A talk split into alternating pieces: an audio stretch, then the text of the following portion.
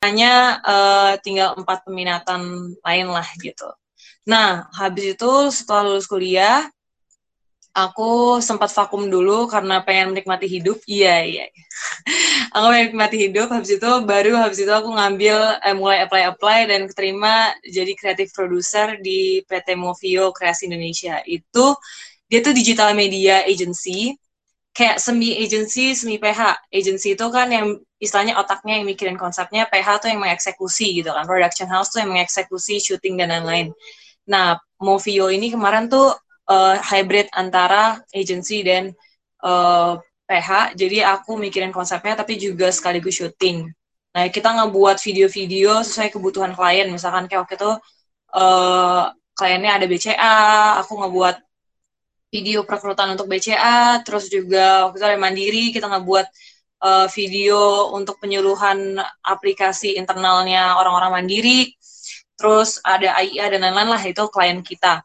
Terus karena satu dan lain hal, mungkin nanti kalau saya ada yang kepo bisa ditanya, tapi nggak bakal jelasin terlalu banyak di sini. Aku pindah, uh, eh maksudnya berhenti kerja di situ, terus aku sempat vakum lagi. Aku sempat vakum karena aku berdoain uh, ke mana aku harus benar-benar melangkah karena banyak pergumulan lah terus sempat vakum karena aku ngerjain satu project sendiri sendiri nggak nggak terikat sama perusahaan mana pun habis itu setelah aku udah uh, udah selesai ngerjain project itu aku mulai apply lagi dan keterima di uh, Raja Wali Televisi atau RTV sebagai kreatif staff. Kalau baik lagi, kalau kalian pengen nanya tentang uh, pergumulan aku pas kerja, nanti bisa tanya, tapi aku nggak bakal uh, kepedean untuk jelasin semuanya. Di kreatif staff yang RTV ini, aku ambil, eh, aku ditempatin di program Fun Time. Fun Time itu program anak-anak, dia kayak magazine gitu yang ada masak, ada kreasi, ada belajar tentang binatang, uh, mendongeng dan lain-lain. Nah, aku salah satu kreatif staff di situ sampai sekarang. Gitu deh perkenalannya. Salam kenal semuanya. Sebentar ya Ola ya. Nanti kalau kepo bisa ditanya di tanya jawab nanti aja ya. Soalnya PPT aku ada banyak nih. Jadi kita move on dulu. Silakan di next. Nah, di sini aku bakal bagi dua uh, pemaparan materiku jadi dalam dua part. Pertama ilmu komunikasi secara general karena yang aku tahu dari media banyaknya yang pengen masuk ilmu komunikasi tapi belum keminatannya as in uh, generalnya ilmu komunikasi aja. Part 2 bakal aku bahas tentang uh, khusus perfilman. Oke, kita langsung masuk aja ke ilmu komunikasi secara general. Next. Nah, kalau misalkan orang-orang tuh banyak yang mikir, komunikasi apaan sih jurusan ngobrol ya lah lu ngapain pelajarin kayak gitu-gitu gak penting udah lu ambil jurusan yang lebih penting aja kayak ekonomi hukum yang yang teorinya tuh lebih bener-bener serius dan menantang well ini dia fact tentang komunikasi. Pertama, komunikasi itu adalah bagian hidup seluruh manusia. Semua orang pasti akan selalu berkomunikasi menggunakan media apa pun untuk bermacam-macam pesan yang ada di benak mereka. Nah, untuk bisa menyampaikan pesan tersebut butuh proses komunikasi yang benar. Nah, karena kalau misalkan kita salah uh, penyampaiannya, terlalu satu arah, atau dia ngomongnya kata-katanya nggak sesuai dengan lawan bicaranya, pasti uh, bakal ber berefek pada miskom atau miskomunikasi. Jadi sebenarnya itu lebih penting dari sekedar common sense. Nah, komunikasi memiliki peran yang sangat penting dalam kehidupan antar individu ataupun secara masa, secara massal. Nah, individu kayak aku sama uh, Chris misalkan kayak gitu atau secara massal tuh TV, radio, koran, uh, YouTube semua itu adalah bagian dari mengkomunikasikan pesan dari satu orang kepada publik gitu. Itu adalah media komunikasi. Jadi itu penting, sangat penting. Terus uh, agar keselamatan penerimaan pesan dapat terhindarkan butuh proses berkomunikasi yang benar juga itu yang aku bilang. Terus seluruh perusahaan sekarang punya beberapa spot khusus untuk orang-orang lulusan komunikasi. Jadi kalau misalkan selama ini mungkin orang tua kalian yang masih yang old school gitu, ah ya kok bisa jadi apa kalian? Ini aku paling males ya. Uh, fact-nya aja, anak-anak komunikasi sering banget uh, cerita kalau misalkan pas naik Gojek apa atau Grab pas pulang kampus gitu ya. Oh ya gitu ya Mbak. Mbak jurusan apa Mbak? Gitu drivernya nanya. Jurusan komunikasi Pak. Oh ya nelpon-nelpon itu ya. Terus kayak what? Beda antara komunikasi dan telekomunikasi. Telekomunikasi oke okay lah kalian bisa ya uh, apa ya mikirin kerjanya tuh yang nelfon-nelfon dan lain-lain. Komunikasi tuh lebih luas dari itu. Komunikasi tuh dari media yang paling kecil sampai yang paling massal itu pakai uh, ilmu komunikasi gitu. Jadi komunikasi itu sebrot itu, makanya perusahaan-perusahaan pun sekarang mikirin bahwa setiap perusahaan butuh uh, orang-orang komunik apa ya orang-orang yang spesialis dari bidang komunikasi untuk ngedeliver mengirimkan pesan yang mereka punya dari perusahaan mereka itu sendiri gitu next oke okay. kita bakal belajar modal apa sih yang dibutuhin untuk jadi maba komunikasi pertama ini aku kasih yang paling uh, umumnya ya kesukaan untuk bersosialisasi termasuk sama orang orang-orang baru Bed, uh, aku nggak bilang kalian harus jadi ekstrovert, oke? Okay? Biasanya orang langsung so jadi psik, apa psikolog gitu ya. Tapi gue introvert kak, gue nggak suka ketemu orang baru. Uh, orang-orang introvert pun kalau misalkan dia punya kesukaan untuk ngobrol, dia bisa nyamperin satu orang baru, tapi one on one ya, bukan yang uh, ke satu kelompok terus dia langsung jadi center of attention gitu enggak. Tapi orang introvert pun apa punya kemampuan dan punya kesukaan kalau emang dia punya jiwa komunikasi yang yang yang jelas ya gitu yang spesial dia bakal nyamperin satu orang baru untuk ngobrol terus kayak uh, ngajak ngobrol tentang small talks ya kayak misalkan dari dari mana jurusan mana bla bla bla tapi bedanya introvert mungkin kayak uh, one on one kalau misalkan extrovert bisa yang langsung dia join ke satu grup uh, uh, orang-orang yang lagi ngobrol terus dia langsung kayak blend in gitu. Nah bedanya paling di situ jumlah orang yang diajak ngobrol. Tapi kalau anak yang memang memang jelas punya jiwa komunikasi dia jiwa anak komunikasi ya dia pasti punya kesukaan untuk memperluas social circle-nya gitu. Apalagi pas dia masuk ke dalam lingkungan yang asing dia bakal berusaha untuk ngobrol sama orang baru gitu dan jadi conversation starter. Ngerti conversation conversation starter itu artinya orang yang memulai percakapan duluan. Bukan yang diem terus itu ntar gue nunggu nyampe ada yang nyamperin gue baru habis itu uh, dia ngajak ngobrol gue baru ntar gue jawab seadanya. Uh, kalau misalkan kalian sikapnya masih kayak gitu aku nggak terlalu nyaranin gitu un ke, uh, untuk masuk ke komunikasi. Karena di komunikasi itu kayak benar-benar harus uh, apa ya aktif untuk ngobrol aktif untuk berkomunikasi gitu. nah kedua bahasa Inggris aku sempat baca uh, pertanyaan yang dikirim sama uh, siswa ya di Google Form harus bahasa Inggris gak? Untuk kalian yang mungkin benci bahasa Inggris, this is the fact.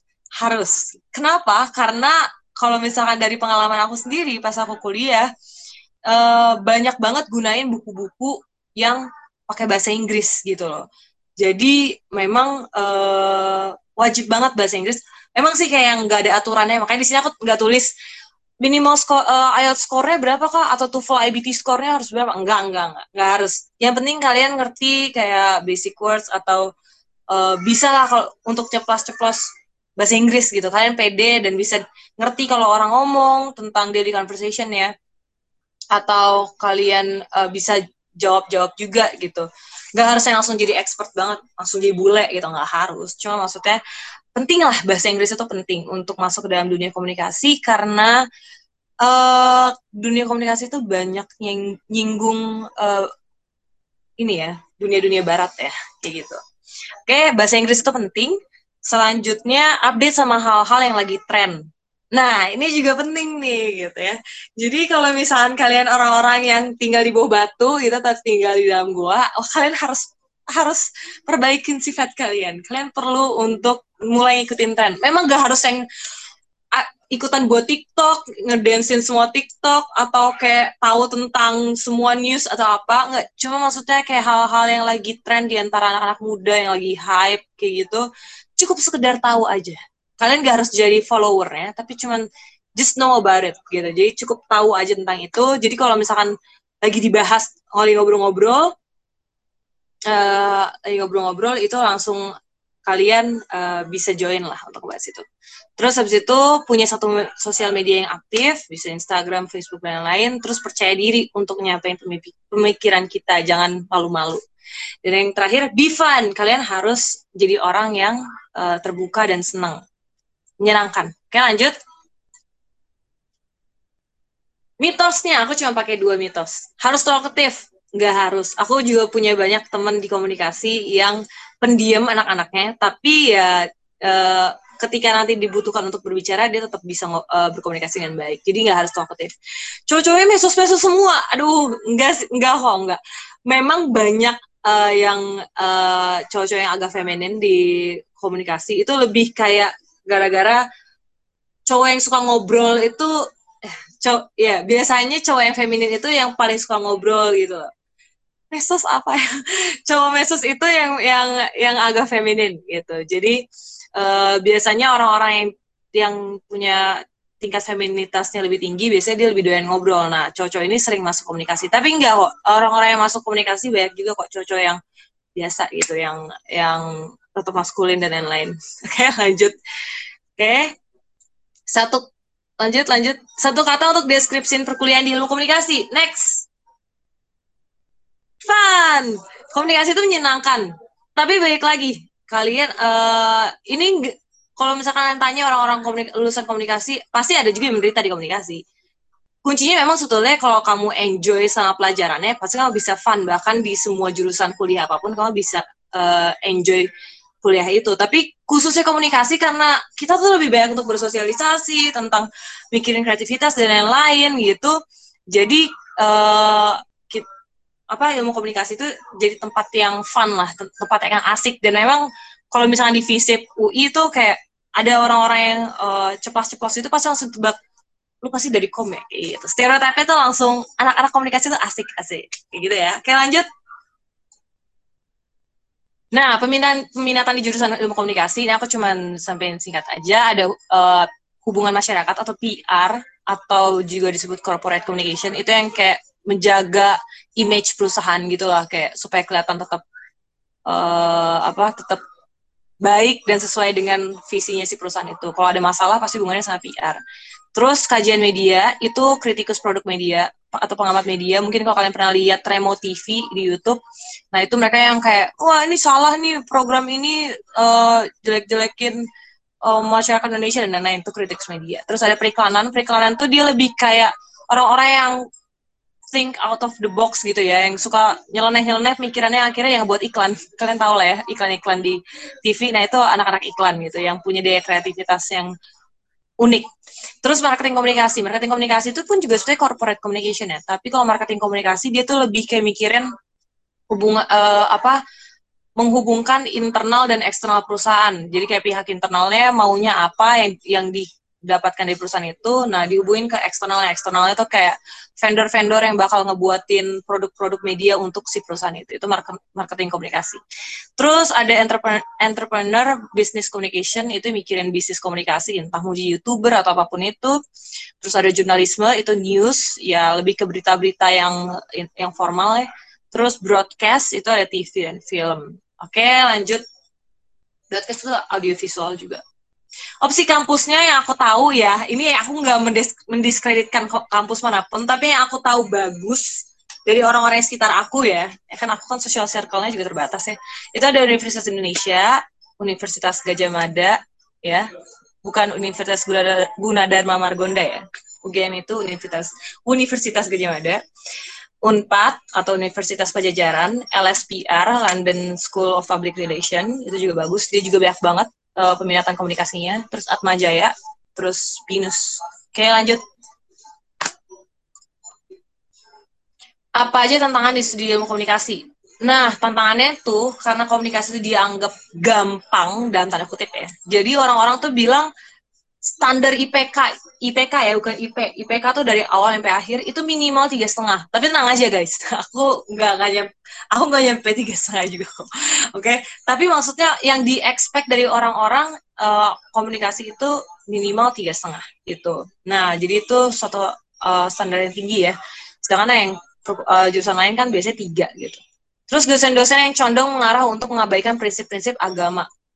Nah uh, kayak dosenku tuh ada yang benar-benar ngaku agnostik, uh, terus ada yang anak-anak ateis, spiritualis dan lain-lain. Pokoknya mengesampingkan agama. Karena mereka mikir ya udahlah kita uh, ini masuk poin ketiga. Kita yang penting liberalisme dan humanisme aja, menekankan nilai-nilai uh, sosial, terus juga kemanusiaan dan lain-lain. pokoknya nilai-nilai keagamaan tuh udah sesuatu yang uh, apa ya buluk lah ya udah ter, udah ketinggalan zaman. Nah yang modern itu adalah paham-paham liberalisme dan humanisme gitu, spiritualis, agnostik, ateis dan tuh teman-temanku tuh banyak banget yang anak kom tuh join grup agnostik se UI atau apa gitu ya. Nah, terus terus yang terakhir terlalu enak, jadi malah menggampangkan, gak fokus kuliah. Aku uh, lihat banyak teman-teman aku yang karena keenakan belajar komunikasi, karena gampang dan baik lagi dalam tanda kutip gampang. Akhirnya mereka ngambil banyak panitiaan banyak organisasi atau bahkan kegiatan di luar kampus yang akhirnya ngebuat jadi nggak fokus kuliah dan terbengkalai kuliahnya. Akhirnya nilainya jelek kayak gitu. Oke lanjut. Itu tantangan di ilmu komunikasi. Lanjut. Kondisi real di perkuliahan ilmu komunikasi. Aku lebih ke pergaulannya ya. Uh, itu pemikiran-pemikiran liberal. Salah satunya yang aku kerasa banget pas di kampus itu ada LGBT lesbian, gay, bisexual, transgender dan mungkin ada Q, queer dan bla bla bla bla bla itu segala alfabetnya itu lah ya. Itu pemikiran liberalnya kuat banget. Terus kayak uh, yang kayak tadi aku bilang ada anak-anak agnostik juga. Jadi kayak yaudah lo pernikahan gak penting. Ya kita yang pen, uh, yang penting kita komitmen satu sama lain aja. Kita bisa uh, ngejalanin hubungan suami istri sama pacar kita dan lain-lain. Gitulah pergaulan bebas. Hangout minum-minum teman-teman aku banyak banget yang kayak gitu hang, uh, yang habis hari Jumat langsung berangkat uh, ke club uh, clubbing terus habis itu minum-minum di sana sambil joget-joget lah ya. Kebayang lah ya kayak di film-film. Terus head on mereka makan atau selain minum-minum juga bisa jalan-jalan ke mall belanja bareng makan bareng kayak gitu yang mahal-mahal. Perkataan-perkataan kotor lah itu gitu biasa banget kayak di komunikasi. Dan mungkin bahkan semua jurusan juga bikin kayak gitu ya. Terus uh, budaya nyontek karena yang tadi aku bilang di poin terakhir yang tantangan karena banyak yang aktif organisasi, aktif kepanitiaan, akhirnya pas nanti ujian mereka nggak nggak belajar, mereka nyontek gitu. Oke, terus ambisi pengen cepat lulus kuliah. Anak-anak anak-anak uh, komunikasi itu banyak banget yang mikir, mau ya tiga setengah, mau ya tiga setengah tahun kayak gitu. Kenapa? Kalau ditanya kenapa ya nggak tahu. Kalau tiga setengah tuh kayak kayak keren aja gitu gara-gara komunikasi dalam tanda kutip gampang. Jadi akhirnya suatu hal yang lumrah gitu loh untuk tiga setengah dan suatu hal yang wajar untuk semua anak tiga setengah gitu. Padahal saya enggak gitu. Kita kan mikirnya tiga setengah atau empat tahun itu pasti semua ada tujuannya gitu.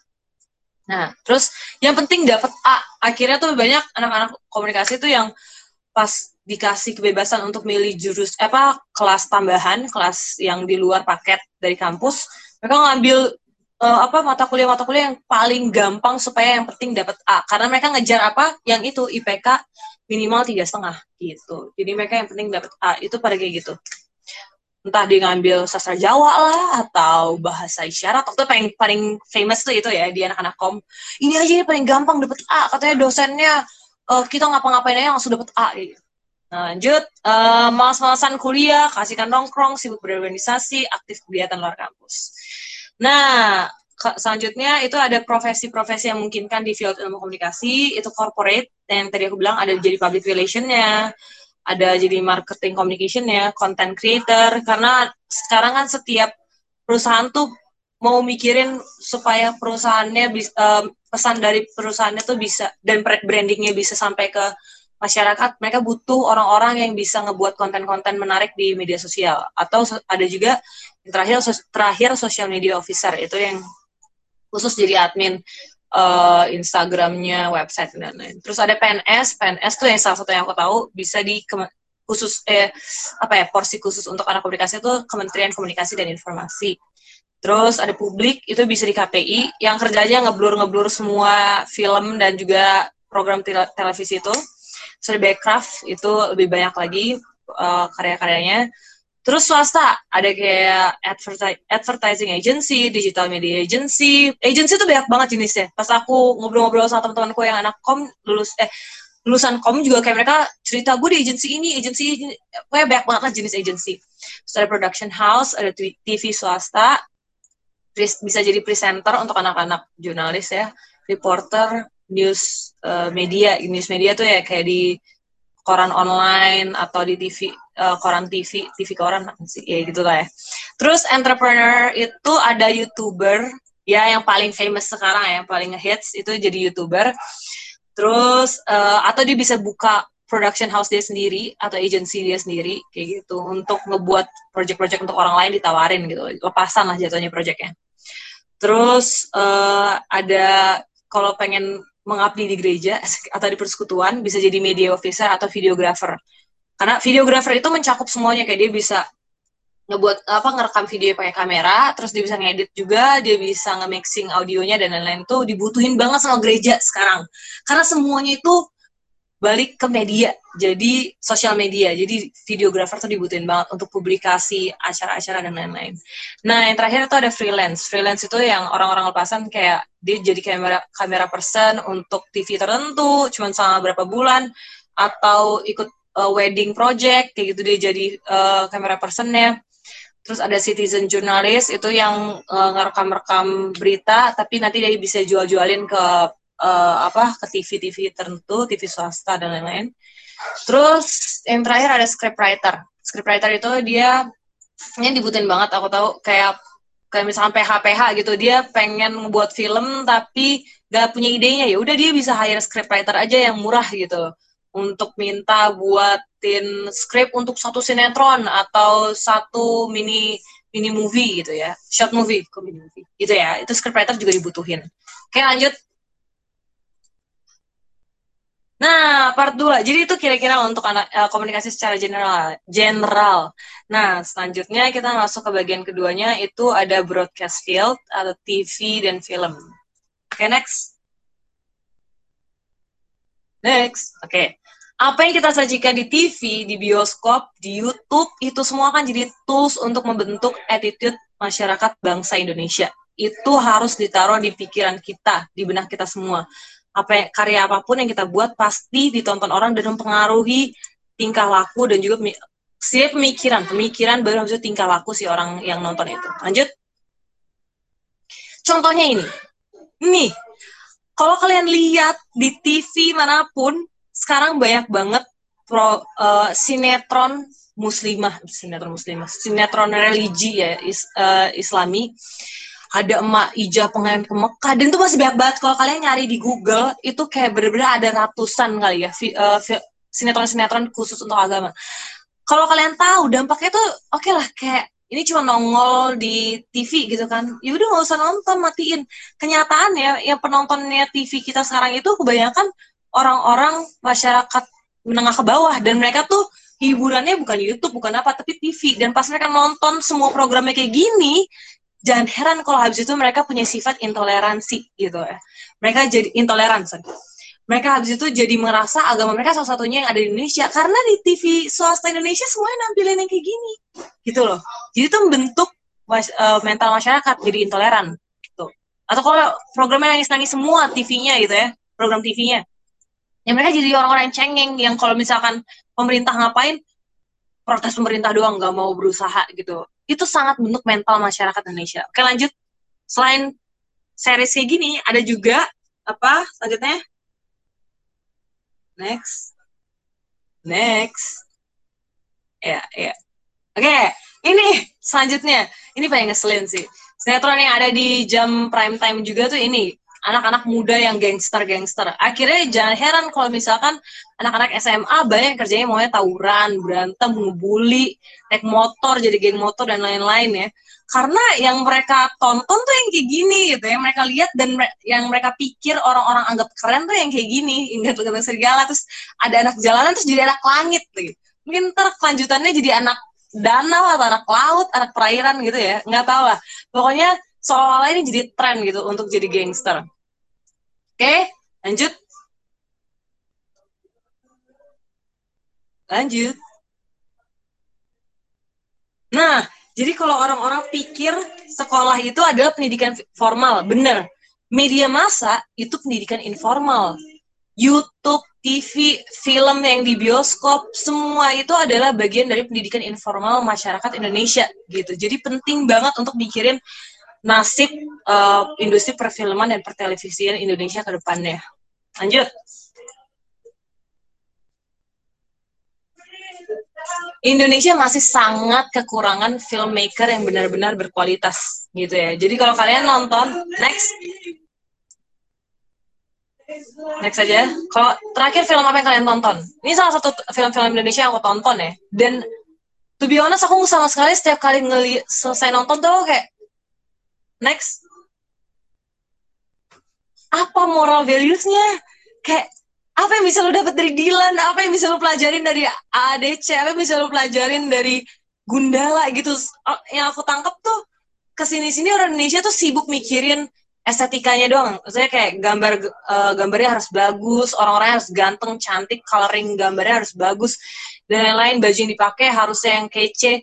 Tapi mereka lupa yang paling penting yaitu mereka punya peranan pen, uh, yang sangat penting untuk menyampaikan moral values kepada penontonnya. Nonton bioskop, nonton TV kayak gitu.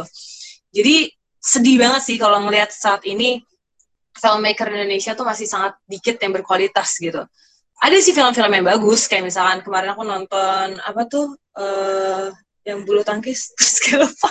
Yang bulu tangkis ya itu lah ya. Itu uh, itu bagus banget sih aku suka banget. Terus atau yang dulu juga pernah terkenal Susi Susanti thank you Anggi. Nah itu yang dulu pernah terkenal juga ada Laskar Pelangi terus juga ada apa Denias. Ya itu juga bagus, bagus banget. Tapi sekarang sekarang ini tuh udah nggak ada yang gitu. Oke lanjut 5 CM bagus kak. Oke, okay, bisa ntar kita ngobrol. Modal utama untuk terjun ke dunia audio audio visual tuh apa kak? Next. Nonton. Ini yang paling penting. Kalau pengen next saya langsung. Kalau pengen terjun ke audio visual, kalian harus aja nonton. Nih, jangan pilih-pilih genre, tonton semuanya. Mulai dari Korea, aku yang gak suka Korea aja tetap maksa diri untuk nonton Korea. Apalagi kalau yang lagi hype-hype gitu. Dan Korea, India, Turki, maksudnya yang hype aja ya. Uh, suka nggak suka Avengers, tonton juga kalian terkenal banget. Atau apa pun itu, tonton semuanya. Karena apa? Kalau kita banyak nonton, kita banyak referensi, dan itu akhirnya ngebentuk feeling kita, kayak gitu kita jadi tahu ah, shot yang bagus tuh kayak gimana itu di poin selanjutnya ya. Peka-peka sama semua elemen kalau lagi nonton. Jangan cuma ya ampun Chris Hemsworth ganteng banget atau enggak lebih ganteng Tony Stark kayak gitu enggak jangan, jangan bikin itunya doang tapi juga uh, perhatiin storynya gimana dari dari bawahnya ke atas. Saya dinamikanya dari bawah, dari sedihnya, openingnya, terus masuk ke konfliknya terus nanti resolusi resolusi solutionnya gimana terus habis itu ntar endingnya gimana. Itu perhatiin storynya. Audionya suara si uh, karakternya masuk apa enggak. Musiknya itu juga penting gitu. Terus shot-shotnya kayak gimana angle-angle-nya. Karena setiap shot itu menyampaikan emosi dari film. Coloringnya warnanya ada yang kuning ada yang agak abu-abu ada yang tetap biru gitu. Terus rap writingnya gimana kalimat-kalimat dari setiap karakternya terus karakter developmentnya si yang jahat langsung jadi jahat atau dia ada backgroundnya dulu gitu. Musik musik itu penting banget karena itu nggak sangat ngebentuk emosi dari film ya. Ada saatnya masukin musik ada saatnya nggak masukin musik dia berbeda mati. Itu semua tuh kalau kita banyak nonton kita jadi banyak tahu. Terus pelajarin benar-benar setiap uh, setiap teori aturan pembuatan film yang dibagiin di kelas. Misalnya kalau kalian masuk kelas ya, film ya gitu. Pelajarin tuh teori-teori ini jangan jangan mikir ah film mah tentang feeling. Teori mah nggak penting. Enggak teori itu juga penting. Ada hal-hal yang yang kalian nggak sadar secara feeling jadi aturan dari pembuatan film. Itu di teori-teorinya. Terus yang terakhir yang penting, penting juga adalah trial and error. Coba bikin bikin video. Nggak harus yang kal tapi gue nggak punya DSLR gue nggak punya mirrorless. Ya, itu mahal. Aku juga gak punya sampai sekarang. Cuma kan kalian sekarang punya HP gitu loh. HP itu bisa dipakai untuk rekam video, rekam suara, gitu. Jadi berkreasi lah dari hal apa proyek-proyek yang paling kecil. Terus upload di YouTube, jangan takut untuk uh, apa ya tunjukin karya kalian, share ke orang-orang, tanya uh, kritiknya apa gitu. Dan ya, mungkin juga kalau ada kesempatan ikut lomba gitu. Pokoknya trial and error. Kita harus coba uh, trial and error nanti nggak kayak kita coba oh salah oh shot yang kayak gini jelek kayak gitu terus tadi buat lagi lebih bagus aku ngerasa aku kebantu banget uh, dalam di, di bidang perfilman ini uh, pertelevisian sorry. Itu adalah ketika aku punya pengalaman untuk uh, ini ngerjain proyek-proyek kecil gitu. Bisa proyek banyak kok bisa mulai mulai dari fan apa tuh namanya fan reaction film ini kayak gitu. Ntar uh, kalian tinggal tambah tambahin meme aku suka tuh buat kayak gitu. Atau kalian ngevlog kalau nggak berani ngevlog ya vlognya nggak usah yang kamera depan nyorotin muka kalian sorotin aja uh, apa lingkungan sekitar kalian. Pokoknya tuh segala macam video itu bisa dibuat mulai dari uh, modal terkecilnya itu HP. Lanjut, oh ya sama uh, aku juga trial and errornya adalah aku bisa editing gitu ya, pakai Adobe Premiere sampai sekarang gitu ya. Itu uh, aplikasi untuk editing film kalau orang-orang pikir ih les di mana atau diajarin di kampus enggak di UI nggak diajarin please banget gitu aku tuh kesel sama jurusan aku di UI ya untuk broadcasting karena sangat gak mumpuni untuk uh, terjun langsung ke dunia praktisi pertelevisian sama perfilman jadi aku belajar ada Premiere itu bukan diajarin siapa-siapa tapi aku nonton di YouTube lihat tutorialnya gimana uh, ekspornya pokoknya nggak pakai semua fitur-fitur di Adobe Premiere itu semuanya dari YouTube jadi kita harus punya keinginan untuk belajar, untuk mengembangin diri kita sendiri. Oke, lanjut. Nah, opsi kampus terbaik, ini baru aku bilang terbaik. Untuk studi audiovisual, audiovisual di Indonesia ya, saat ini ya, aku tahu ya, itu ada IKJ, ada BINUS, BINUS tuh uh, alumni kita nih bagus banget, uh, namanya Kak Harry Hendrawan kalau salah. Terus sama UMN ya ampun aku tuh telat banget untuk tahu kampus ini. Itu bagus banget kampusnya ya ampun. Jadi pas aku uh, di kantor aku yang sebelumnya, anak-anak UMN tuh pada magang gitu di tempat aku dan aku kayak gila nih orang-orang. Kok mereka next level banget kemampuannya dalam editing, dalam ngambil uh, gambar-gambar pakai kamera kayak wow, rupanya karena mereka benar-benar untuk perfilman ya. Audiovisual audiovisual tuh perfilman, pertelevisian, per YouTubean gitu ya. Itu di harus yang benar-benar di kampus yang banyak prakteknya. Nah, tiga kampus ini tuh banyak prakteknya. Ada studio uh, eh, TV-nya yang proper lah gitu ya. UMN kan disponsorin sama Kompas kalau nggak salah ya. Binus punya studio yang gede banget juga. IKJ juga pastinya ada studio kan ya. Nah, itu pokoknya uh, tiga kampus ini yang terbaik sih. Aku bahkan kalau jujur untuk UI, eh Astaga, UI aku gak masukin, maaf. UI itu juga bagus, tapi D3-nya. D3 ya, bukan S1. Nah, kalau yang tiga ini kayaknya S1 semua sih. UI juga bagus D3-nya, karena teman-teman aku yang anak-anak D3 juga bagus-bagus kok uh, untuk dunia audiovisual. Oke, lanjut. Bergumul untuk masuk komunikasi. Ini aku baru balik lagi ke komunikasi secara general. Gimana sih bergumulnya? Lanjut. Listen to the word, listen to the world listen to the word-nya itu adalah firman Tuhan. Kayak benar-benar apa yang Tuhan inginkan gitu loh uh, untuk kita lakukan dalam hidup kita apa sih yang Tuhan inginkan untuk, untuk terjadi di dunia ini dunia sekitar kita dan pastinya juga listen to the world jadi kita bareng-bareng gitu imbang untuk dua-duanya listen to the world tuh uh, nggak literally baca koran ya kayak di gambar itu ini maksudnya update dengan lihat sosial media dengan lihat di YouTube, lihat di TV kalau kalian nonton TV atau baca di koran kalau masih ada yang baca di koran. Itu lihat situasi dunia saat ini tuh gimana gitu.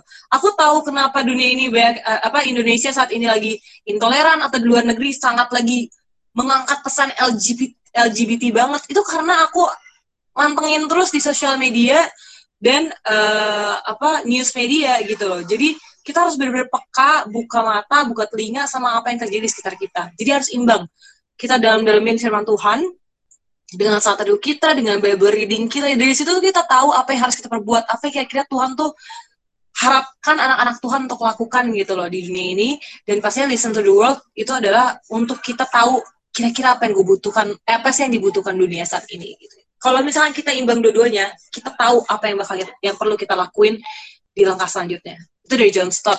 Oke, lanjut.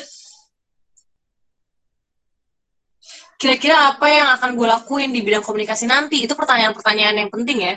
Kalau masuk komunikasi, apa yang mau kalian lakuin?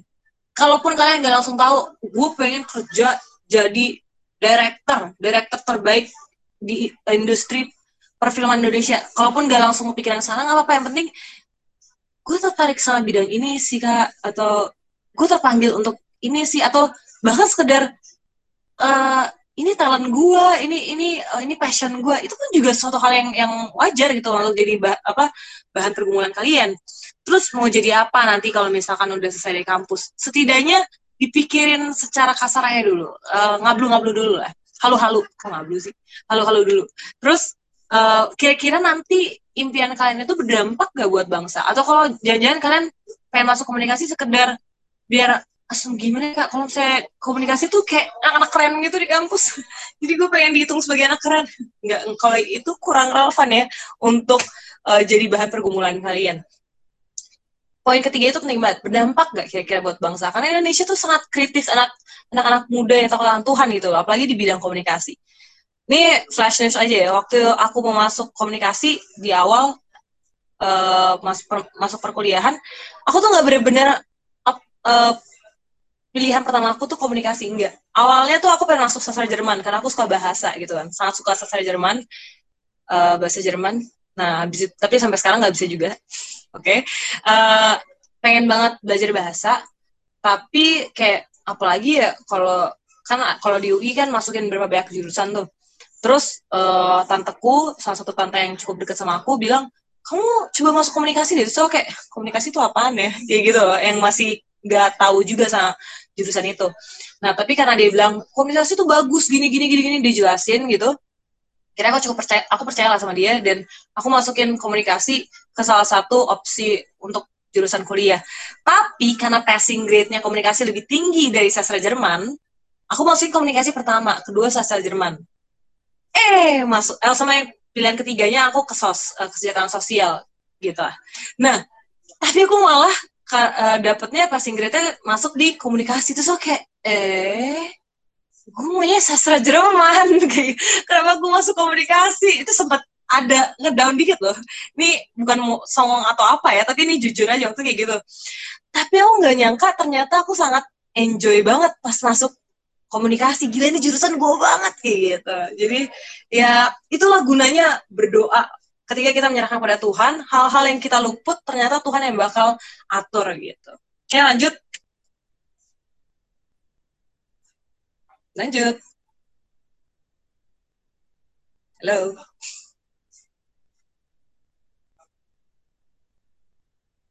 Uh, Oke, okay, lanjut next. Nah, pokoknya di slide selanjutnya itu doakan apakah yang uh, apa Tuhan mendukung. Nah, ini. Apa Tuhan mendukung kita atau enggak? Tuhan mau apa enggak kita untuk mendalami jurusan komunikasi ini?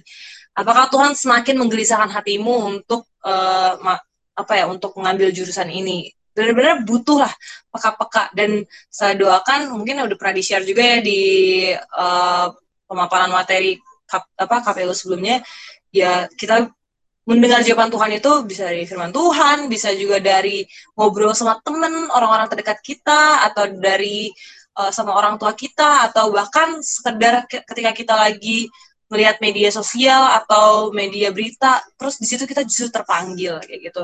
Nah, freshness aku tuh waktu itu kepik, uh, terpanggil istilahnya untuk masuk ke dunia pertelevisian dan perfilman tuh pas di kampus. Jadi aku masuk komunikasi tuh kan awalnya kita udah ceritain ya, cuman kayak sekedar ya udah gue enjoy sama jurusan ini.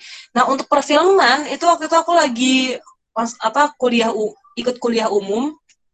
Jadi kayak ada dosen tamu dia tuh kayak aktivis dunia perfilman terus dia paparin betapa pentingnya dunia perfilman di Indonesia. Tapi kenyataannya sangat mengecewakan gitu loh produk-produk dunia perfilmannya dan pertelevisiannya. Di situ tuh singkat cerita aku tuh sangat apa ya kayak apa tuh dek kayak ngerasa wah ini apa moment of moment of apa tuh? Changing moment banget. Di mana aku kayak ngerasa gila ini ini kayaknya panggilan dari Tuhan deh. Karena hati aku benar-benar kayak terpanggil banget tergerak banget teman-teman aku yang lain tuh pada pas lagi kuliah umum pada ngobrol pada main HP dan lain-lain aku aku juga diajakin ngobrol sama teman-teman aku gitu untuk gak dengerin uh, perkuliahan. Ya tapi justru aku tertarik banget dan sangat terpanggil gitu loh untuk dunia pertelevisian dan perfilman Indonesia. Lagi karena yang aku bilang tadi, audiovisual sangat dikonsumsi sama masyarakat Indonesia. Makanya peranannya sangat penting gitu loh untuk membentuk mental dan juga uh, apa ya eh, kepribadian mental kepribadian dan tingkat attitude-nya masyarakat Indonesia gitu. Oke, lanjut. Lanjut, lanjut, lanjut, lanjut. Nah, pas kalian bergumul, kalian bakal ngegumulin juga pas di tengah-tengah perkuliahannya itu peminatan apa yang akan gue ambil? Misalkan kayak ada kalau, kalau kampus kan nggak semuanya langsung peminatannya di awal ya. Atau kalau misalnya LSPR langsung di awal sih kayak itu kan semuanya komunikasi gitu terus pengen ngambil komunikasi yang mana. Nah, nah kalian tuh harus benar-benar juga pikirin niatan apa yang akan gue ambil. Itu bisa mikirin dari passion kalian kepribadian personality kalian uh, terus juga panggilan hati kalian gitu. Itu uh, apa ya elemen-elemen yang harus kalian pertimbangkan untuk memutuskan peminatan apa yang kalian akan ambil. Terus bahkan pas nanti mau lulus uh, ambil skripsi atau tugas karya akhir. Tugas karya akhir tuh kayak portofolio jadi ngebuat film atau video dan lain-lain. Ya gitu. Pilih yang mana gitu. Nah kenyataannya orang-orang yang pas zaman aku kuliah waktu itu karena mereka kebelet lulus semua maunya tiga setengah gitu ya di UI itu ada selain skripsi bisa TKA itu yang buat portofolio dan terakhir ada jurnal. Jurnal tuh kayak ngebuat uh, apa ya jurnal tuh apa ya? Pokoknya kayak ngebuat paper sebanyak 20 halaman gitu based on riset ya, riset dari ilmuwan-ilmuwan untuk satu topik tertentu. Misalkan paling gampang apa ya yang saat ini tuh uh, apa sih lagi? Oh, kenapa Ria Ricis terkenal? Misalkan kayak gitu ya. Atau berapa berapa banyak masyarakat Jakarta yang ngefans sama Ria Ricis itu kayak hal kayak gitu bisa dijadiin jurnal ya dan hasil mereka pakai untuk lulus nah jurnal itu tuh gate untuk kelulusan yang gate, uh, gerbang kelulusan yang paling gampang kalau di zaman aku waktu itu. Jadi banyak banget anak-anak uh, komunikasi yang tiga setengah terus ambil jurnal supaya mereka cepat lulus. Tapi habis mereka nggak mikirin kira-kira jurnal mereka jadi berkat ya buat orang-orang yang mereka yang ngebaca gitu loh. Kira-kira jurnal mereka berguna nggak sih buat masyarakat? Atau jangan-jangan cuma nambah eh, nambahin tumpukan jurnalnya anak-anak UI gitu dan nggak bakal berguna gitu. Nah jadi uh, pikirin pas tugas akhir tuh apa? Bisa skripsi skripsi tentang apa? Kira-kira yang berguna buat masyarakat uh, buat masyarakat untuk apa? Buat gue repotan sih. Nah terus kalau TKA bikin apa? Yang dibutuhin masyarakat tuh apa? Berguna yang berguna buat masyarakat? Kalau aku waktu itu TKA-nya tentang uh, autisme gitu jadi aku mikirin gimana cara berkomunikasi dengan anak-anak autis gitu jadi kalau kalian penasaran sama uh, apa tugas karya akhir aku aku taruh di YouTube kalian bisa cek uh, Eka dia. Nah di situ aku taruh di playlistnya uh, tugas karya akhir aku gitu. Dan tuh puji Tuhannya banget. Apa ya itu ini bersyukur banget sampai sekarang uh, pas aku upload di YouTube itu udah sangat jadi berkat banget buat orang-orang karena ditonton sampai ribuan orang. Terakhir tuh aku lihat lima ribu orang yang nonton aku sebagai orang yang jarang upload video ke YouTube tuh kayak wah gila gue dapet K. Kan tulisannya 4,9 K misalnya gitu ya kalau misalkan empat ribuan gitu pakai kak dan itu jadi kayak langsung gila andai kalau tuh gue lulus dengan jurnal ya nggak bakal semenjadi berkat ini tapi karena waktu aku mau lebih usaha untuk ngebuat film tentang autisme ini akhirnya jadi berkat gitu loh untuk orang-orang yang kepo tentang autisme yang punya adanya autisme atau sekedar pengen riset atau kayak gimana apa pun itu ya. Itu puji Tuhan banget. Tugas tugas akhir kita pun bisa jadi berkat ketika kita benar-benar menggumulkan secara serius gitu. Jadi the whole journey perkuliahan kita itu harus benar-benar digumulkan secara serius teman-teman. Oke lanjut lanjut kira-kira ketika anak Tuhan, uh, anak Tuhan tuh orang-orang yang benar-benar ngegumulin ya uh, perkuliahan di dunia komunikasi dan itu juga kerja di dunia komunikasi, anak Tuhan tuh bisa jadi apa gitu, bisa ngapain? Pertama, anak Tuhan bisa menyampaikan pesan dengan jujur. Jadi nggak yang dibuat-buat, yang uh, apa kira-kira dibutuhin yang pengen masyarakat denger tuh apaan? Enggak tapi benar-benar jujur apa adanya. Kedua menyampaikan pesan dengan penuh kasih tanpa melukai hati penerima pesannya. Itu ketika anak-anak yang benar-benar mendalami komunikasi seharusnya dia, dia punya communication skill yang lebih baik, yang lebih tertata, lebih teratur lah. Tiga, menyampaikan pesan-pesan yang memuliakan Tuhan, bukan yang menjatuhkan, bukan yang nge, uh, negat, yang menyebarkan negativity atau hoax atau apa pun hoax ya, apa pun itu, tapi benar-benar memuliakan Tuhan ketika menyebarkan uh, pesan tersebut gitu. Kayak misalkan waktu itu aku pernah magang di net ya, itu uh, aku suka banget prinsipnya Wisnu Tama. Dia di di bidang di divisi newsnya itu dia bilang nggak mau uh, menyebarkan news tentang kriminalitas. Maksudnya kayak kayak pemerkosaan atau apa mutilasi berita-berita tentang yang ngeri-ngeri kayak gitu dia nggak mau. Itu komitmennya net lah istilahnya untuk nggak nampilin berita kayak gitu. Karena apa? Karena yang mereka tahu orang Indonesia itu ketika ngelihat kayak gitu di TV itu justru terdorong untuk melakukan hal yang sama. Bukannya kayak ih ngerian ntar ditangkap polisi. Enggak. Mereka justru kayak wah ya juga ya. Bisa ya kita ngebunuh istri kita ya? Itu kan menyelesaikan masalah ya?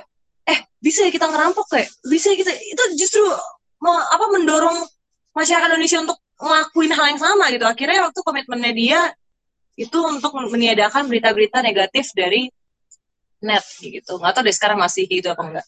Terus yang selanjutnya menyampaikan pesan apa adanya tanpa tunduk pada uang. Jangan mau disuap uh, kasus kayak gitu banyak di ini ya anak news ya. Anak news tuh kalau misalkan pergi ke uh, pemerintahan tuh dikasih salam tempel gitu. Kayak ngomongnya yang baik-baik aja ya tulis beritanya yang bagus-bagus aja ya. Nah ini gak boleh anak Tuhan tuh nggak boleh kayak gitu kita harus tulis hal-hal yang benar-benar sesuai dengan kenyataannya, faktanya gitu.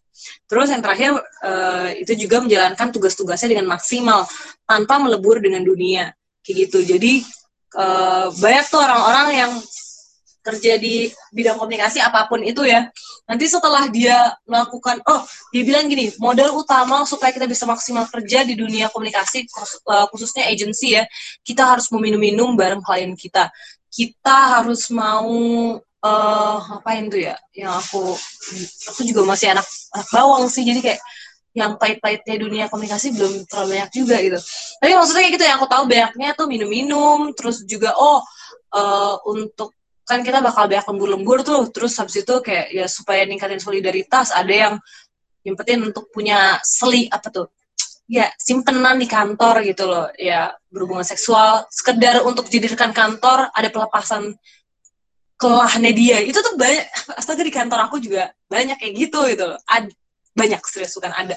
Banyak kayak gitu. Dan di komunikasi tuh saking bebasnya tuh kayak gitu. Mereka tuh cenderung untuk party. Oh sampai aku tahu ini juga untuk anak agensi tuh hidupnya hedon banget. Jadi kayak uh, kalau baru gajian tuh langsung eh kita makan di sini yuk langsung makan yang uh, buffet yang hana masa sih yang mahal-mahal itu lah yang Korean buffet.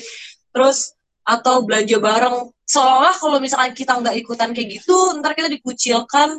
Terus habis itu ya kita nggak punya tim untuk kerja bareng. Enggak kok. Anak-anak Tuhan bisa tetap berprinsip dan kerjanya tetap tetap maksimal. Oke lanjut.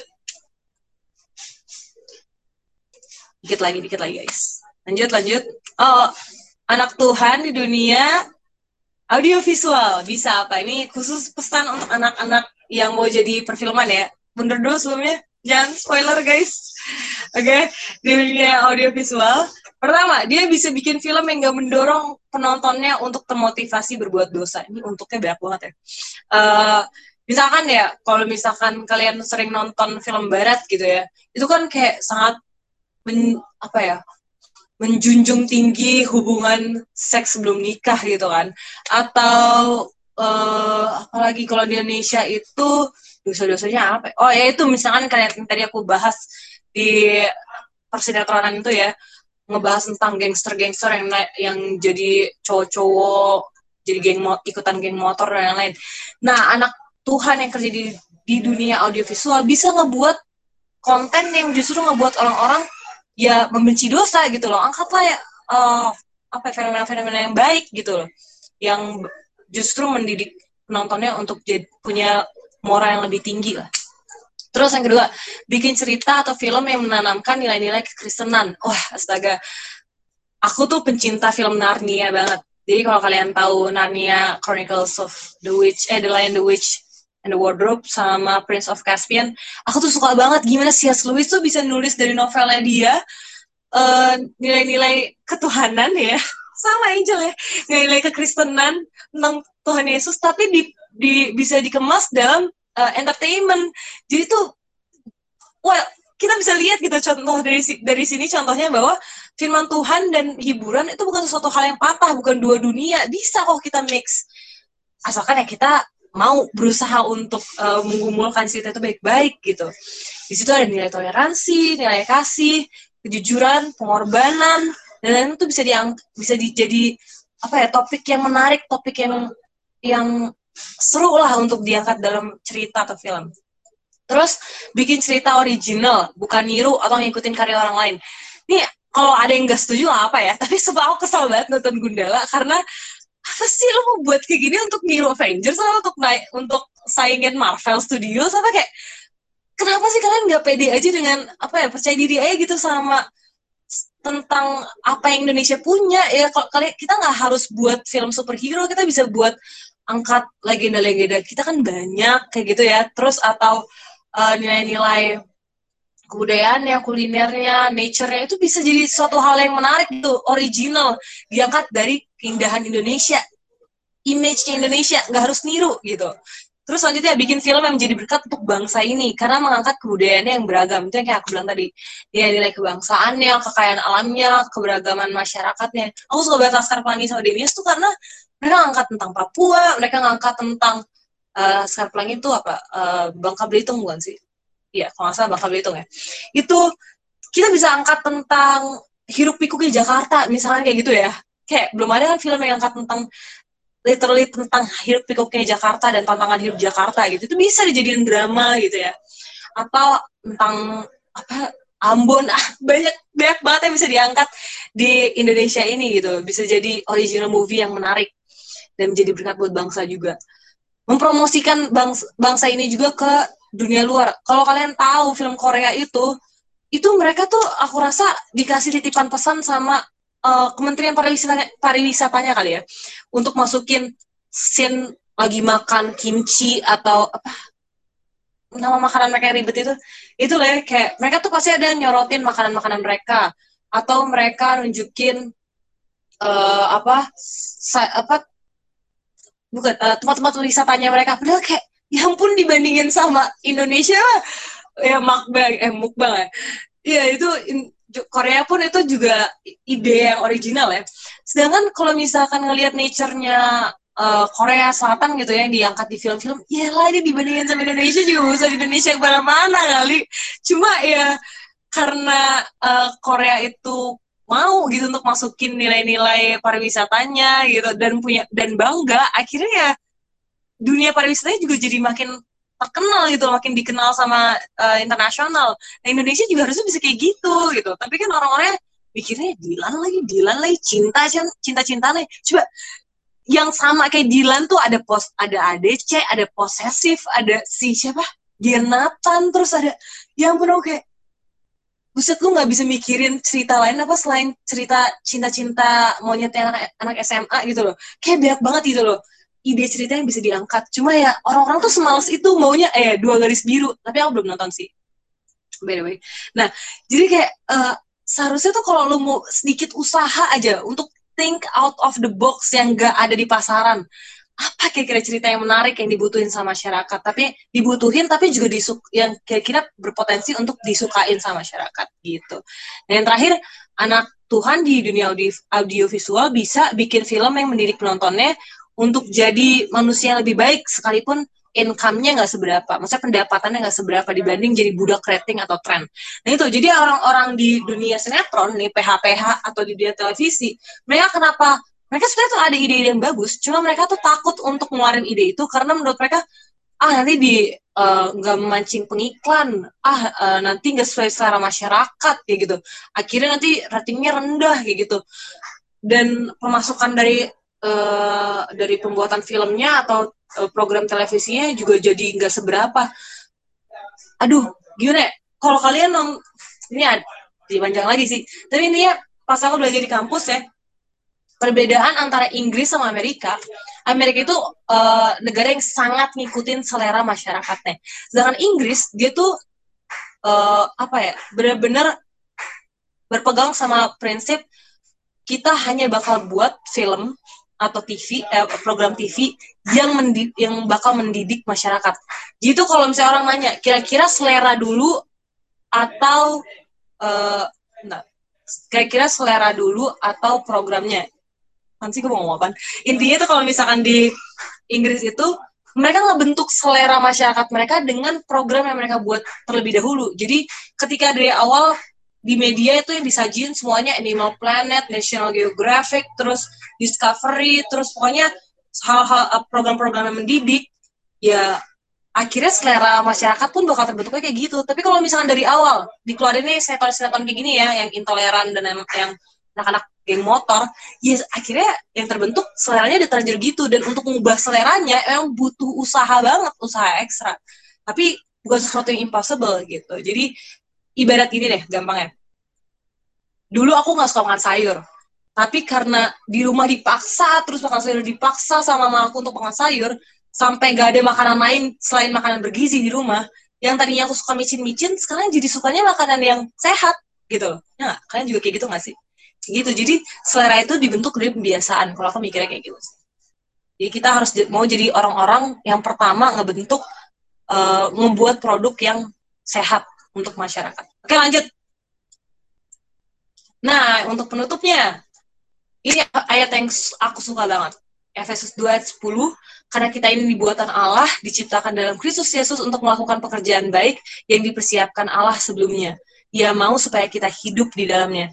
Jadi kayak, percayalah teman-teman, dunia komunikasi itu sedibutuhkan itu di Indonesia saat ini. Baik untuk corporate, baik untuk media, baik untuk uh, freelance freelance-nya PNS dan aduh aku sebenarnya ngarep banget Kemkominfo tuh mau ngebuat uh, aturan yang lebih strict ya untuk uh, program-program TV cuma kenyataannya sampai sekarang belum ada gitu kan aturan yang lebih jelas yang lebih strictnya itu. Kayak terlalu ngebebasin lah. Nah andai kan anak Tuhan berpegang sama uh, ayat ini dan habis itu mereka benar-benar mau berusaha untuk turun ke dunia pertelevisian dan perfilman ini keren banget sih kalau ayatnya diaplikasiin. Kayak gitu sih. Jadi aku sangat berharap uh, kita semua yang terpanggil di, di dunia ilmu komunikasi ataupun di perfilman audiovisual televisi di YouTube itu mau jadi agen-agen Tuhan untuk menyampaikan berita Injil lah uh, secara halus melalui produk eh, produk-produk komunikasi yang kita bisa hasilkan itu itu dia materi yang bisa aku sampaikan sharing aku dari pengalaman dan uh, journey kehidupan aku.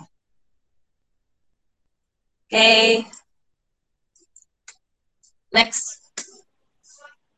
Oke, okay, thank you Kristi untuk pemaparannya. Next Sangat next ya dibukakan sama Oh, masih ada? Oke. Okay. Ini next ya. Silakan, silakan. Enggak kok, enggak. Udah, udah. Aku cuma bilang kalau misalkan ada yang mau diskusi, bahas film oh, atau iya. nanya aja, bisa lewat line atau email kalau misalkan kan nggak punya line, kayak gitu. Ya, boleh bisa di zoom juga teman-teman pakai dua jari kalau pakai HP atau device uh, laptop juga bisa. Terima kasih ya Kak Rizky untuk pemaparannya. Sangat jelas ya teman-teman. Udah banyak banget lengkap, paket lengkap banget lah gitu. Spesial buat kalian Yay. semua gitu dibukain sama Kak Rizky. Nah sekarang kita akan masuk ke sesi tanya jawab. Saya selalu boleh mempersiapkan PPT ku. Nah, sesi tanya jawabnya ada dua, seperti biasa langsung sama lewat tertulis. Kalau misalnya langsung, teman-teman boleh kolom chat, Kak mau nanya gitu, nanti aku persilahkan teman-teman boleh, boleh tanya langsung. Sekarang tapi pertanyaan dari teman-teman, pertanyaan yang udah masuk dari Google Form. Yang pertama, um, aku akan pilih beberapa pertanyaan yang mungkin belum dijelasin kali ya sama uh, Karisti. Ada, Kayaknya udah? Belum ya? Oke. Okay. Uh, pertanyaannya, uh, dunia perkuliahan awalnya seperti apakah beda banget ya sama sekolah? Emang bener ya kak, kalau di kampus kita harus aktif banget, kayak ikut BEM dan lain-lainnya. Nah, mungkin untuk ini Kak Cahaya bisa bantu jawab. Cahaya, apakah dengar suaraku? Iya, aku dengar. Oke. Teman-teman boleh dipin cah atas nama Cahaya Padang ya. Jadi teman-teman bisa lihat mukanya Kak Cahaya yang yang bercahaya. Dipin ya teman-teman. Halo semuanya. Ya, kalau aku uh, ya kuliah ilmu komunikasi, ambil jurnalis di UKI Universitas Kristen Indonesia. Teman-teman pasti tahu ya kan, di UKI itu banyak. UKI itu terkenal dengan salurannya, sekarang nggak lagi. nah, tadi pertanyaannya yang dunia perkuliahan awalnya seperti apa itu ya, C? Jadi uh, karena aku anak rantau, terus uh, aku aku kira uh, di Jakarta itu uh, kayak gaul-gaul banget gitu kan. Jadi ternyata uh, pas masuk di UKI uh, itu semua uh, apa beda. Jadi uh, aku ketemu sama teman-teman ilmu komunikasi ternyata semua orang Batak. Jadi aku udah bebas uh, bergaul dan gampang beradaptasi kayak gitu. Terus juga selain itu di awal komunikasi juga aku pikir kayak uh, anak SMA gitu loh uh, ada freelance dulu beberapa hari gitu tapi ternyata enggak. Nah uh, udah langsung masuk uh, pengantar ilmu komunikasi pengantar uh, ekonomi bla bla uh, dan sebagainya. Nah di situ ternyata ya langsung belajar kayak gitu. Nah nah itu awal perkuliahan. Terus tadi pertanyaan kedua ya ceh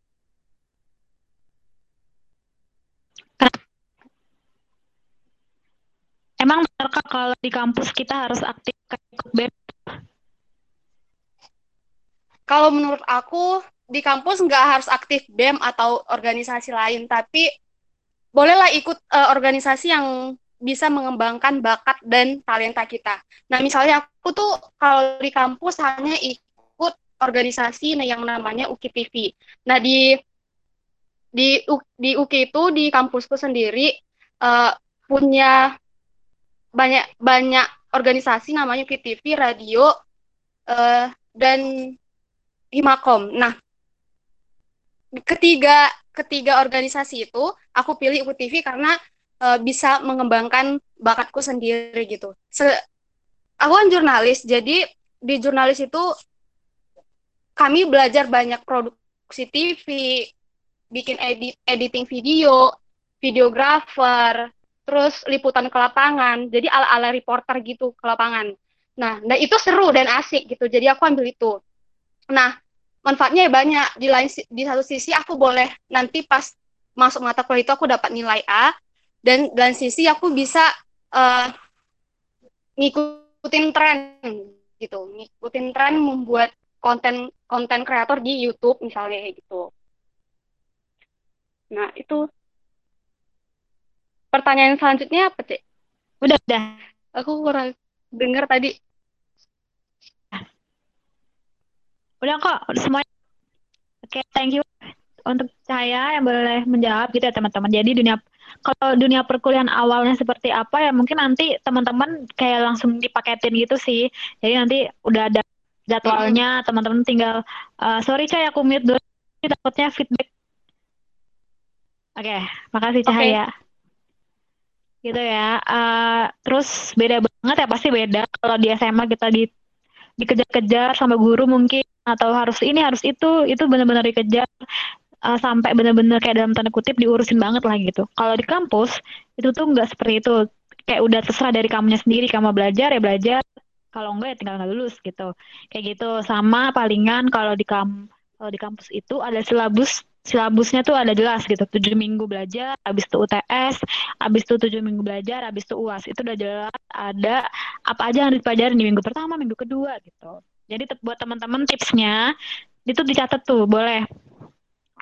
Jadwal dosennya itu nanti boleh deh tuh belajar dari materi yang udah dikasih. Eh materi. Silabus yang udah dikasih. Jadi biar lebih uh, luas lagi. Terus Uh, nih, ada pertanyaan lagi, boleh di next. Sebenarnya aku lebih pengen perfilman, tapi jarang ada yang bagus gitu kampusnya.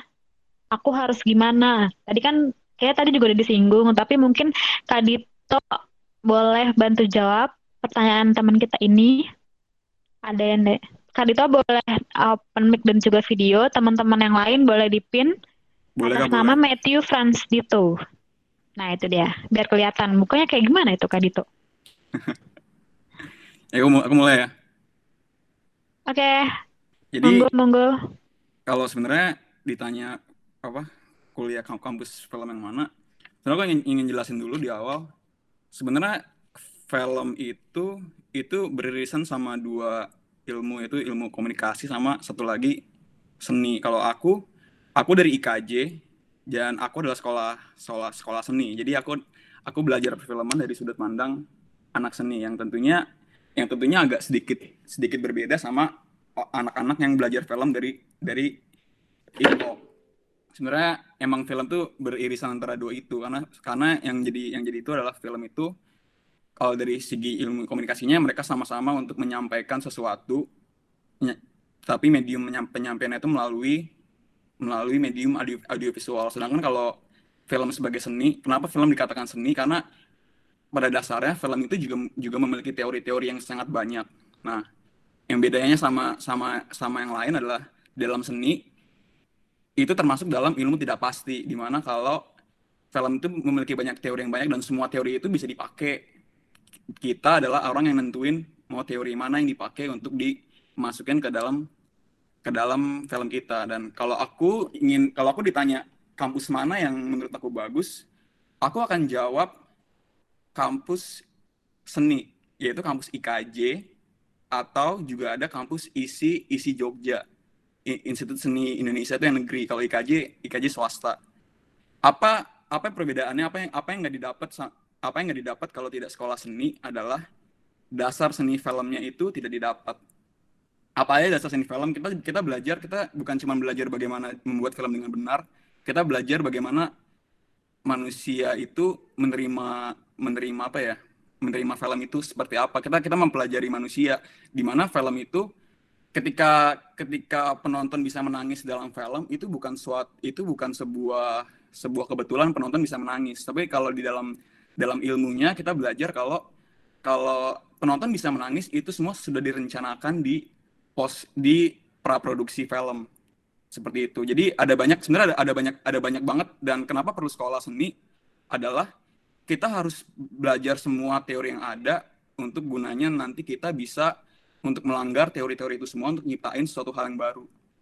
Gitu sih kalau misalnya secara singkat kalau pengen bilang penting ada emang agak agak sedikit berbeda seni sama ilkom. Cuman film sama-sama beririsan antara dua itu kalau dilihat dari alumninya ya IKJ itu IKJ itu yang ngasilin Riri Riza, Mira Lesmana kalau kalian tahu. Riri Riza, Mira Lesmana tuh jadi dulu kalau dalam sejarah sejarah sejarah perfilman tuh perfilman Indonesia itu mati di mana tidak ada tidak ada film yang diproduksi itu tahun 9 tahun 90 90-an dan habis itu oh itu anak-anak IKJ Mira Lesmana, Riri Riza dan kawan-kawan. Riri Riza kalau kalian tahu Riri Riza itu yang bikin Laskar Pelangi, Sang Pemimpi, film bebas juga tuh Riri Riza. Dia itu mereka mereka mereka segerombolan itu bikin film namanya Kuldesak. Film Kuldesak itu film yang ngebangkitin sinema Indonesia yang dulunya sempat mati.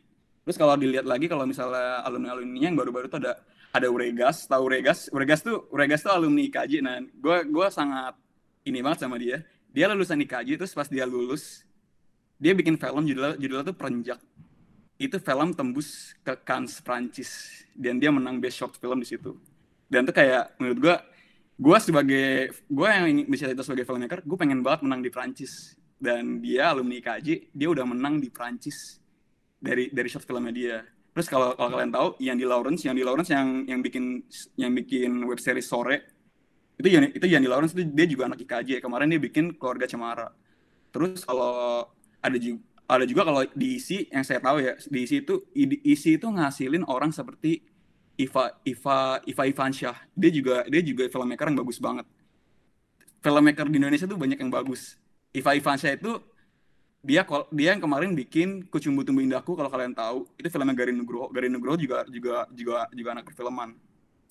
Ya mereka berdua sama-sama bikin film Kucumbu Tumbuh Indahku dan itu film gue bisa bilang itu film bagus itu film bagus banget. Dia ngomongin ngomongin soal penyimpangan seksual dan kita kita jadi tahu kalau sebenarnya penyimpangan seksual itu bukan sepenuhnya salah mereka dan kita jadi bisa berempati sama mereka dan ingin dan ingin bersama-sama ingin ngebantu gimana caranya untuk untuk bersama-sama ngatasin itu isu gitu.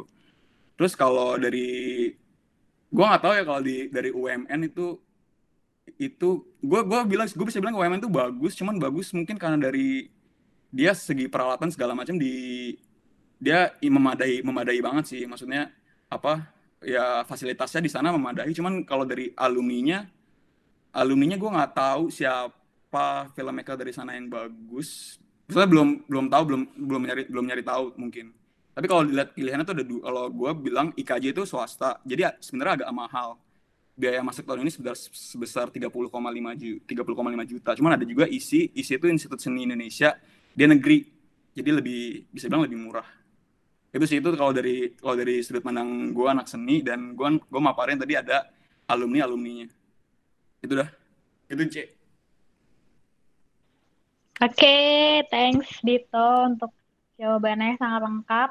Udah dijabarin tuh yang mana yang bagus dan alumnus-alumnusnya. Dito boleh di-mute ya, toh. Oke. Okay. Kasih. Nah, sekarang mungkin ada teman-teman yang mau bertanya secara langsung, boleh. Makasih Kakak Dito UU. ya, JJ nih. Um, teman-teman boleh kalau misalnya ada yang mau tanya langsung apakah ada atau tertulis di kolom chat? Gak ada ya sepertinya. Kalau gitu kita kalau misalnya nggak ada mungkin langsung ke pertanyaan terakhir aja. Tampilin pertanyaan yang paling terakhir, Kak Exo. Nih, pertanyaan terakhir aku bacakan. Bagaimana sih, Kak, cara kakak manage kehidupan kakak di dunia perkuliahan agar menjadi pribadi Kristen yang baik? Terus sama kuliah bisa lebih bikin mental breakdown gak sih? Mungkin uh, ini Kak Risti boleh bantu uh, jawab sekaligus kasih ini Kak apa uh, penutup kesimpulan dari kapsel hari ini. Kak Risti apakah masih ada? Ada, halo. Okay. Teman-teman boleh dipin ya Risti. Bisa kelihatan tuh mukanya. Hai semua. Akhirnya kelihatan hai, ya. Hai. Oke, tadi pertanyaannya uh, gimana supaya perkuliahan jadi anak Tuhan yang gimana sih? Supaya uh, kita perkuliahan jadi dekat lah ya. Uh, gimana uh, kakak manage kehidupan kuliah agar menjadi pribadi Kristen gitu kali ya kak? Nah, kalau misalkan aku pribadi ya, pas aku kuliah tuh uh, kan tadi sempat ada pertanyaan juga yang dikasih ke Cahaya ya. Uh, gimana sih kita harus ikut BEM atau kepanitiaan organisasi dan lain-lain nggak? Aku sekalian nambahin ya. Itu penting karena itu untuk melatih organisasi buat nanti dunia kerja dan satu lagi itu juga di dicari pas di CV karena uh, pengalaman berorganisasi itu penting banget untuk dunia kerja. Nah makanya itu karena aku tahu itu penting, aku juga ngambil beberapa organisasi dan kepanitiaan di kampus Cuma memang jangan terlalu overload gitu karena tetap aja kita harus tahu uh, yang paling penting yang paling penting dari perkuliahan itu adalah ya studi kita sendiri gitu kan gimana nilai-nilainya. Nah, uh, makanya kita harus bijak-bijak aja. Kira-kira kalau misalnya kita mau ngambil organisasi atau kepanitiaan, kita tahu nggak ini kira-kira bakal berguna untuk uh, karir kita ke depannya nggak gitu. Kalau misalnya kalian udah mulai kepikiran tuh udah ada gambaran, gue pengen kerja di dunia korporat ya berarti ambillah BEM bisa ambil atau hima apa himpunan mahasiswanya gitu himpunan mahasiswa jurusan gitu kan tapi uh, ya itu lebih ke pertimbangan kira-kira itu bakal berguna untuk karir atau enggak sama aku kayak cahaya juga waktu aku di kampus aku ngambil yang aktif itu cuman dua organisasi ya Bentar, dua atau enggak ya uh, yang aku ingat sampai sekarang dua ya. Satu itu TV UI, itu televisi komunitasnya UI. Uh, eh, karena emang cukup banyak juga program-programnya. Waktu aku megang uh, program musik. Satu lagi aku ngambil uh, ini persekutuan persekutuan ya persekutuan kampus persekutuan fakultas aku ngambil di situ juga karena memang uh, panggilan jadi aku ngambil dua itu dan kalau misalkan di persekutuan mah pasti gampang ya untuk jadi anak-anak Tuhan. Yang paling penting itu adalah ketika kita ikut satu organisasi atau komunitas yang mayoritas bukan anak-anak Tuhan. Nah, waktu di TVUI itu, itu banyaknya memang bukan anak-anak Tuhan. Dan di situ benar-benar dilihat sih uh, kepribadian kita sebagai anak Tuhan. Dari tutur kata kita, dari uh, kinerja kita uh, dalam menyelesaikan tugas-tugas tentang jawab yang dikasih kita, itu semua tuh uh, bakal jadi tolak ukur orang-orang untuk melihat kira-kira nih uh, ini orang Kristen yang uh, yang benar-benar menjadi yang benar-benar benar benar-benar benar yang KW atau yang sungguh-sungguh Kristen nih gitu, anak Tuhan yang beneran kayak gitu. Nah, ketika kita ikut-ikutan, misalnya pas di persekutuan kita ngomongnya semua bersih ya, kalau katanya baku semua. Tapi pas nanti habis itu kita ke organisasi atau kepanitiaan yang di luar yang di luar persekutuan, habis itu kita ngomongnya bahasanya yang ya ikutan melebur selama dunia ya. Ya udah, kalau gitu orang juga bakal ngeliat kita beda, kayak ya udah you're one of us gitu loh. Ya ya lu sama gue yang gak kenal Tuhan lo sama lo yang kenal Tuhan lo ya sama aja gitu. Nah, makanya penting banget sih untuk benar-benar menjaga istilahnya kayak kasarnya jaim ya jaga image kita karena kita representasi ya Tuhan Yesus itu sendiri di mata orang-orang yang gak mengenal dia. Itu dari perilaku kita dari bagaimana kerja kita untuk uh, nyelesain semua tugas dan tanggung jawab kita di organisasi kepanitiaan atau bahkan di kelas kayak gitu sih ada itu cukup menjawab nggak sih atau ada lagi yang kurang Chris Udah kan langsung ke kalimat penutup aja nggak apa-apa kesimpulan dari kapsul hari ini. Bentar aku ingat-ingat dulu pesan yang kamu bilang tadi ya. Oke okay, baik. Uh, kalau misalnya aku sih mikirnya uh, dunia komunikasi yang kita tadi bilang dunia komunikasi itu butuh banget anak-anak Tuhan. Itu orang-orang yang nggak tunduk sama duit, orang-orang yang uh, bisa ber, bisa ngelakuin tugas tentang tanggung jawab mereka dengan maksimal tanpa melebur dengan dunia dan titipan pesan khusus aku sih yaitu anak-anak di dunia pertelevisian sama perfilman ya itu sangat dibutuhin gitu loh karena segala sesuatu sekarang dilihat dari apa ya dilihat dari sosial media orang tuh sekarang lebih banyak habisin waktu di sosial media kayak jangan-jangan dibandingkan real life. Itu ekstrimnya sih. Cuma ya ketika udah masuk ke sosial media di situ anak-anak komunikasi itu benar-benar di, dibutuhkan banget untuk ambil andil gitu loh. Menyebarkan pesan-pesan yang membangun menyebarkan pesan-pesan yang yang jujur dan dibutuhkan sama masyarakat kayak gitu. Jadi apa pun uh, peminatan yang mau kalian ambil organisasi yang atau penelitian yang bakal kalian ambil topik skripsi tugas akhir apa pun itu bentuknya yang kalian mau ambil uh, masuk apa masuk perusahaan mana pun itu pikirin kira-kira itu bakal uh, membuat kalian menjadi duta Kristus yang benar-benar berdampak gak buat masyarakat atau atau bahkan bangsa ini. Begitu sih. Dan uh, karena setiap langkah perkuliahan kita itu semua bukan yang eh lah organisasi doang cuman satu tahun atau penelitian doang cuman berapa bulan itu semua benar-benar berkontribusi untuk masa depan kalian. Jadi jadilah orang-orang yang bijak untuk mengambil dalam mengambil setiap keputusan. Pikirin bakal ini sesuai dengan kemampuan aku apa enggak. Kedua, ini bakal berguna uh, apa ya? menyampaikan terang Kristus apa enggak. Dan ketiga, ini bakal berguna untuk masyarakat atau bangsa uh, lebih luas lagi untuk bangsa ini apa enggak. Kayak gitu sih. Dan pastinya juga uh, kita harus mengembangkan diri kita sebaik-baiknya dengan setiap modal yang kita bisa dari modal terkecil misalkan tadi aku bilang dengan handphone itu kalian bisa uh, mengembangkan diri kalian supaya uh, menjadi orang-orang yang aktif di dunia komunikasi dan jadi orang-orang yang ekspertis yang benar-benar berkualitas. Gitu. Jadi kita harus mau mengembangkan diri kita dengan segala media dan dalam setiap kesempatan. Ini ada yang mau nanya tuh, Chris? Boleh nggak katanya? Boleh, boleh. Thank you, Pasti. Boleh open mic kalau mau nanya langsung.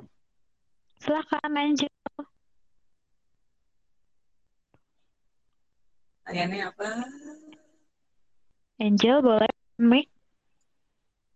Sambil nunggu pertanyaannya Angel, oh, jangan ya, lupa untuk jaga, jangan lupa untuk jaga HPDT kalian kayak itu penting. Ini bukan cheese, ini bukan klise kok, tapi ini benar-benar penting untuk jaga HPDT supaya kalian tahu setiap langkah kalian itu uh, sesuai dengan kehendak Tuhan apa enggak. Gitu. Tahu apa yang Tuhan mau untuk kalian lakuin. Oke? Okay? gimana pertanyaan tadi HP oh ya HPDT hubungan pribadi dengan Tuhan. Eh saat teduh dan doa ya. Bible reading juga termasuk HPDT kalau aku mikirnya aku suka banget. Bible reading tuh kalau kita suka Bible reading ya kita bisa dapat banyak original ideas story ya dari uh, firman Tuhan loh. Itu kayak baca kita raja-raja atau kejadian. Ini gini ini ide cerita yang keren. Tadi pertanyaannya apa ya? Aku nyari-nyari ini. Dia nggak nanya lagi. Apa tadi pertanyaannya, Chris? Cara untuk ikut organisasi itu sendiri apa gimana? Apa? Cara untuk orga ikut organisasi? mungkin ya? Ada di kolom chat, Kak cara untuk ikut organisasi itu daftarin diri apa gimana? Cara untuk organisasi. Ah, boleh nanya nggak satu baru pertanyaan cara untuk ikut organisasi itu daftarin diri apa gimana? Oh iya, jelas.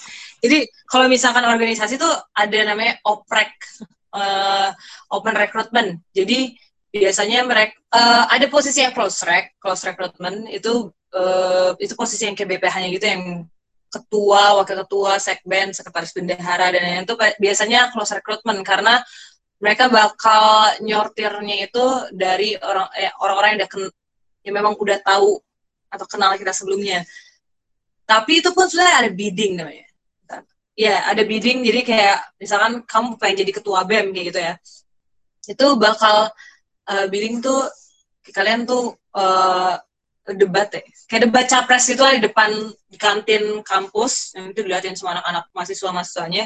Terus habis itu kayak di situ mahasiswa bakal menilai oh dia layak atau enggak? Gitu. Tapi intinya kalau organisasi itu ada oprek ada close rec close rec itu untuk bagian yang BPH-nya biasanya.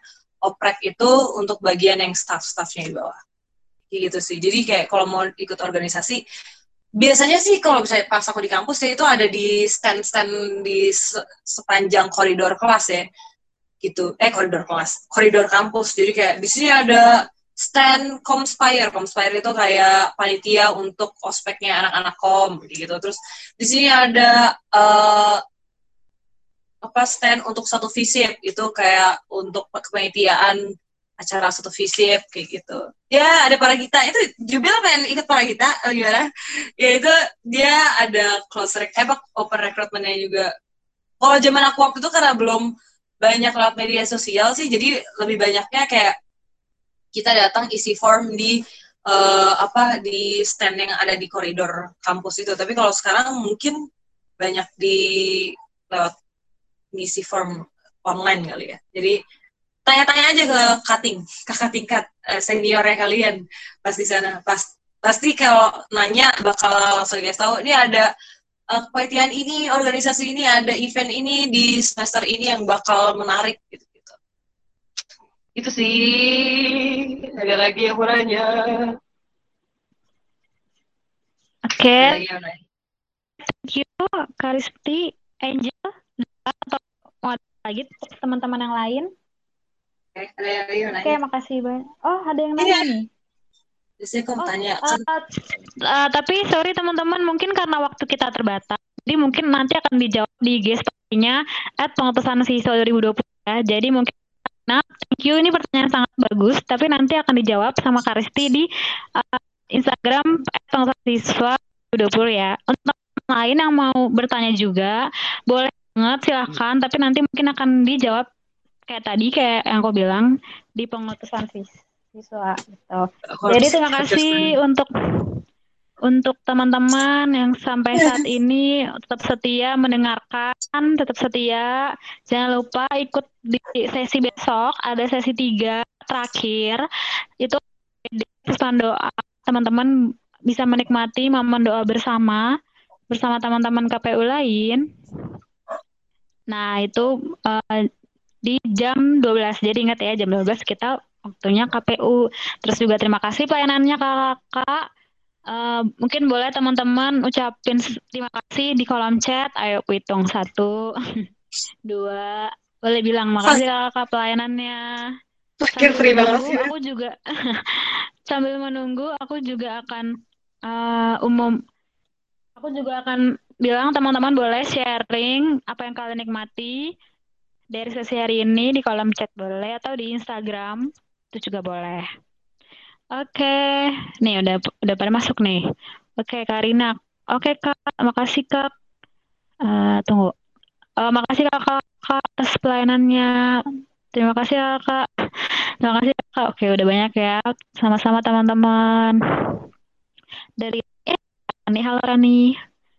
Uh, maka, terima kasih Kak pelayanannya. Asik banget Elkom. Yuhu, asik dong. Makasih, makasih. Oke, makasih banyak kakak. Jadi lebih tahu dan banyak dapat informasi tentang ilmu komunikasi. Yes.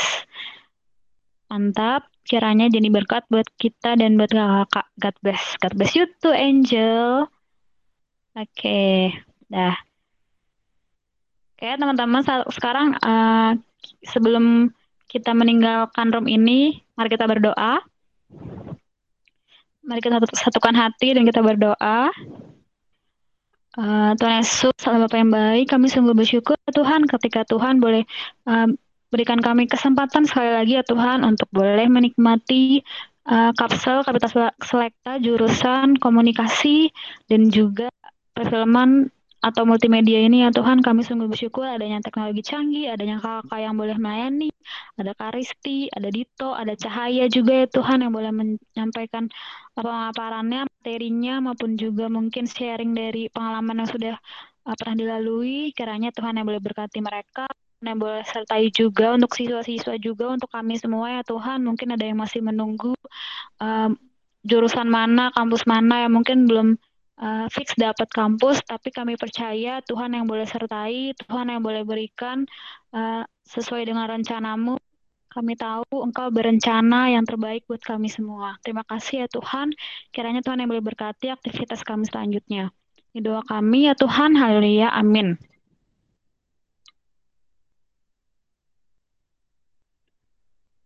Oke, terima kasih teman-teman. Boleh sharing-sharing.